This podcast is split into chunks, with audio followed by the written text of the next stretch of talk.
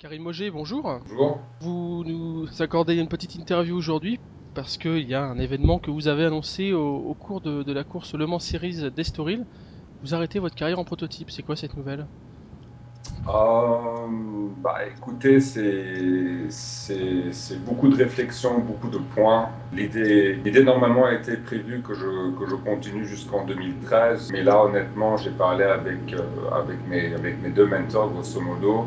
Après les 24 heures du Mans, l'objectif aux 24 heures du Mans naturellement c'était d'essayer de finir sur un podium et puis naturellement d'avoir gagné c'est vraiment un, rêve qui se réalise. Et euh, après, après Imola je me suis suis bien amusé et puis j'ai commencé à penser ce que j'allais faire et tout ça. Et puis juste avant Silverstone, j'ai commencé à discuter avec mes mentors et puis ils m'ont dit euh, oui, écoute, que ce que tu veux de plus euh, vis-à-vis -vis de ton âge, tu as, tu as 46 ans, euh, tu as effectué un, un, un, une, super, une super année cette année.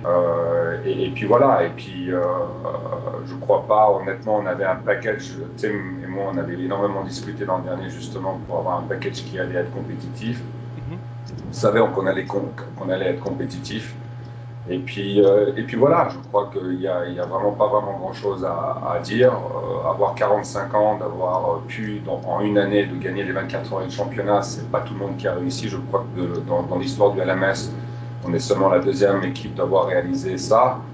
Euh, et puis euh, les résultats que nous avons fait, 6 euh, courses, 5 podiums, 4 victoires, une deuxième place ça va être dur à répéter l'année prochaine. Et puis euh, voilà. Et puis il y a aussi d'autres facteurs qui ont, qui ont qui, je vais être honnête aussi, il y a aussi d'autres facteurs qui sont arrivés dans la, dans la balance. Euh, je vais être assez franc. Mm -hmm. euh, il y a eu, il y a, à ce qu'il paraît, il y a une rumeur que la CO va changer encore le règlement un tout petit peu pour la LMP2. À ce qu'il paraît, il y a une nouvelle homologation qui va venir pour ceux qui sont en train de faire des, qui sont en train de faire un package aérodynamique pour l'année prochaine. Ce qui m'a vraiment pas plu cette année aux 24 heures du Mans, c'est que Oreca a été accepté avec une, avec une, euh, euh, voiture. Et euh, la, philosophie du LMP2, c'est qu'il n'y a pas de constructeur qui devrait venir en LMP2. Et bien là, Oreca s'est permis avec le Chenac de venir avec ça. Ce qui m'a aussi déplu aux 24 heures du Mans, c'est que Alex Prema, quand même, ils ont poussé le bouton avec Oreca. Il a conduit exactement 3h58 minutes avant de sortir de son baquet, quand la limite est à 4 heures. Euh, et puis, je crois qu'il y, a ça. Euh, il y a aussi le fait qu'on ne sait pas où on va avec le LMS l'année prochaine. On nous a, dit qu'on recevait seulement le calendrier au, au début novembre. -hmm.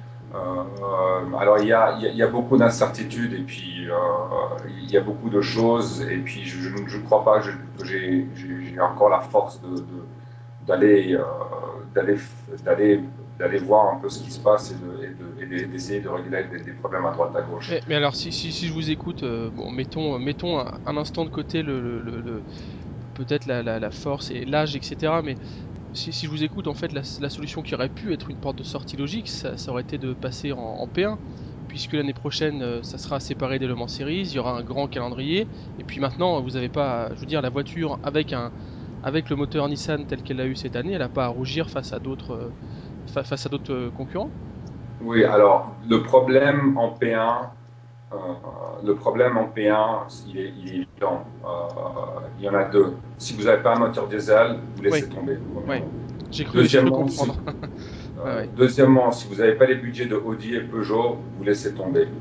Et troisièmement, pour ceux euh, comme moi qui sont des gentleman drivers, honnêtement, on n'a on, on rien à faire en LMP1. Mm -hmm. euh, ce que je trouve honnêtement très très courageux, c'est de la part de Straka de monter en LMP1 cette ouais. année prochaine. Honnêtement, je leur souhaite bonne chance, mais euh, on, le voit tout de suite. Je crois qu'ils vont avoir peut-être peut-être une voiture qui sera compétitive, mais ça n'a ça n'a comment soyons logiques avec un équipage comme Danny Watts, Johnny Kane et puis Nick Leventis, comment est-ce que vous voulez euh, aller euh, face à, des ex-pilotes de Formule 1 comme McNish, comme Tom Christensen, comme euh, Sébastien Bourdet, comme Alex Wurz. Ils n'ont pas de chance.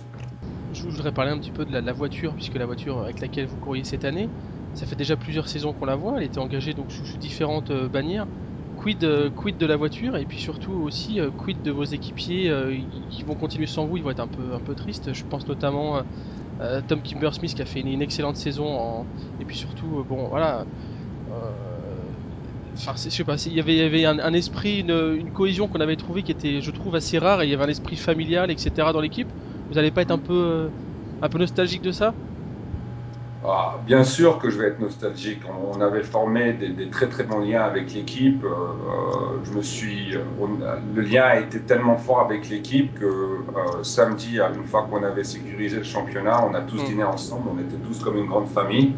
Tout le monde était là, que ce soit les, les, camionneurs qui étaient là, les personnes qui changeaient les pneus, jusqu'à jusqu'au notre ingénieur on était tous là et ce qui était vraiment génial, c'est que euh, avant de dîner, euh, le, le, la personne qui, euh, le team principal, ça veut dire le, propriétaire d'équipe, mhm. s'est levé, il a dit un toast au champion et puis il se relevait.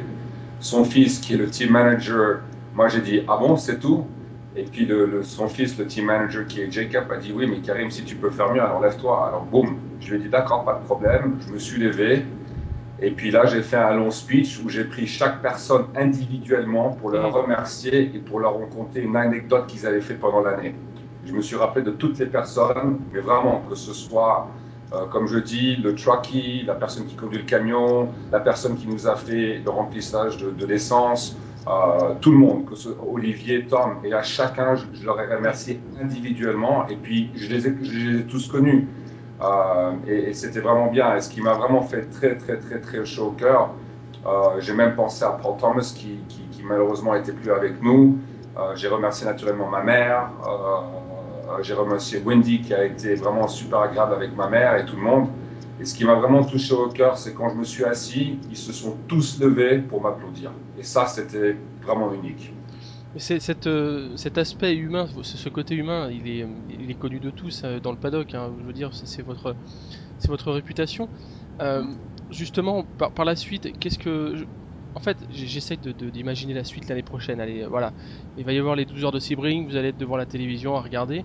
Mais ensuite, les Le Mans Series ou les courses en Europe, est-ce que vous allez vraiment déconnecter complètement ou est-ce que vous avez toujours un lien un peu avec la, course auto sous forme de sponsoring ou sous forme, de, je sais pas, de motivation, d'encouragement auprès de, euh, voilà, ah, auprès des, jeunes, des pilotes avec qui vous avez pu lier des, amitiés?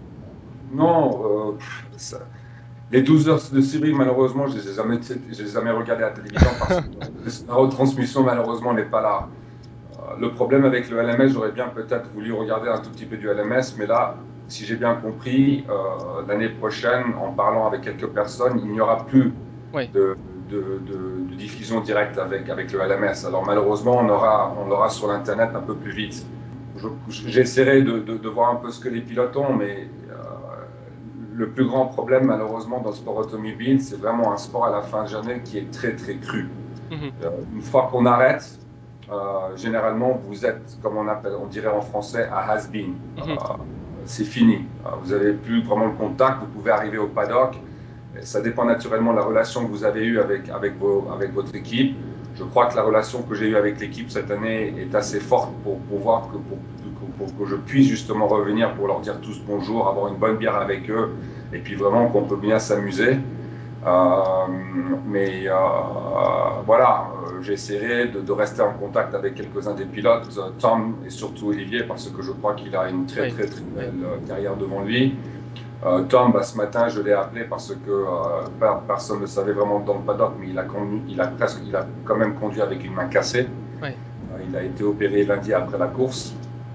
alors non, je vais essayer de rester en contact et, et honnêtement, je, décroche mon, je décroche grosso modo du, sport proto, mais ce, qui, ce, qui, ce, que je voudrais quand même continuer à faire, comme j'ai quand même accumulé beaucoup d'expérience dans ce auto, euh, je voudrais quand même peut-être peut faire peut-être les 24 heures de Dubaï, mais surtout les 12 heures de Abu Dhabi, parce que j'ai un sponsor qui s'appelle la, la, Banque nationale de Abu Dhabi. Alors je suis en train de voir avec eux s'ils veulent que je participe à ça et peut-être faire des courses, si vous voulez, comme peut-être les 24 heures de Spa, mais des courses de longue durée, les, petites courses de sprint, ça m'intéresse vraiment pas. Je suis vraiment plutôt une personne qui est qui, est, qui a besoin de faire des distances et, qui commence à s'améliorer avec le temps. Et plutôt, euh, plutôt avec des voitures euh, GT alors dans ces cas-là, plus, oui, oui, voilà, du GT. Donc retour un petit peu au, à votre premier amour en, en, en, endurance, puisque vous aviez commencé sur une Modena de, en 2004. Donc oui, mais, mais, mais, mais, la Modena, c'était vraiment un one-shot, comme on ouais. dit en anglais. Euh, c'était c'est ça Ouais, ouais. Ouais, exactement. C'était au Nürburgring en 2004 et c'était un week-end assez intéressant parce que j'étais entre la Formule Palmer et puis et puis le et puis la GT et c'était assez difficile parce que c'est deux conduites complètement différents et puis j'ai pas vraiment trop aimé. Je crois que, que quand vous, vous, vous, devez vous concentrer sur un type de voiture, mieux vous concentrer sur un type au lieu de, de jouer entre, entre deux types. Mais euh, voilà, mais la saison vraiment pour moi a commencé, ma carrière entre, entre guillemets, la, la, partie sérieuse a vraiment commencé en 2002 avec la Formule Palmer Audi. Oui, bien sûr. Après c'était 2002, 2003, 2004 j'arrive troisième et puis après je commence le sport proto juste après en 2005.